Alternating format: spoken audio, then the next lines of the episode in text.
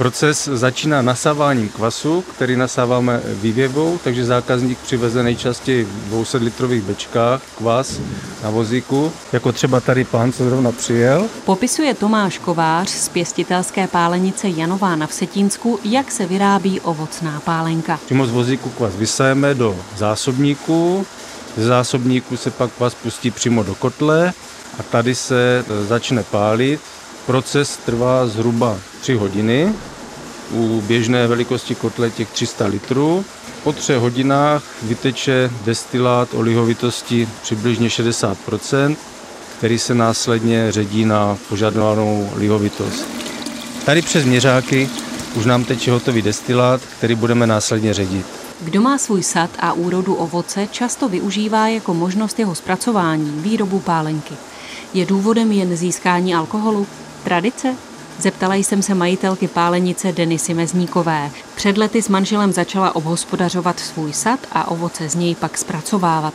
Volba kromě výroby povidel padla i na pálení alkoholu. V mnohém je to o tom, aby měli svůj alkohol. Valašsko, Slivovice. Pokud lidé mají možnost, mají na to čas a chuť, udělají si svůj kvas. Prostě ta Slivovice potom vždycky chutná jinak.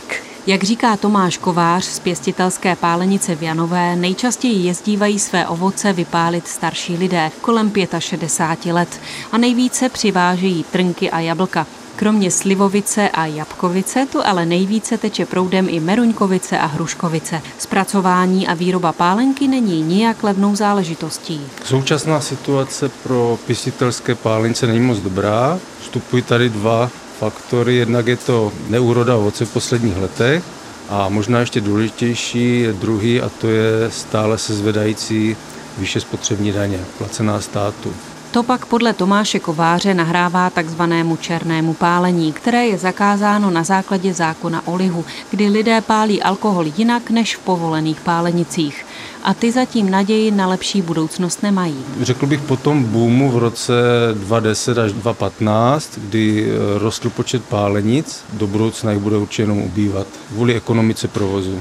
Pokračuje Denisa Mezníková, majitelka pálenice v Janové. Dovezou pouze to ovoce. My tady na pálenici už se jim o to prostě kompletně postaráme. Když je ta ideální doba, vypálíme, oni už se přijedou, mají to takovou rodinou, kolikrát i sešlost, tata, strýc, povykládají si spolu, pokoštují. Mají svým způsobem jistotu, že ta pálenka, která je vypálená v oficiální pálenici, má to, co má mít. Není tam to, co tam nemá být, výskočky nebo kap do kap. Kořeny tradičního pálení alkoholu sahají u nás až do středověku. Některé postupy přetrvaly v myslích obyvatel až do dnes. Jednou z tradic je použití té správné vody na naředění. Bývalo mnohdy zvykem, že rodiny nebo i celé vesnice měly zažité své studánky, ve kterých byla ta nejlepší a nejkvalitnější voda. Přicházejí sucha, vody ubývá a dá se říct, že tady ty studánky jsou v mnohem takové povrchové vodoteče a ta voda v nich je možná ještě chladená a čirá,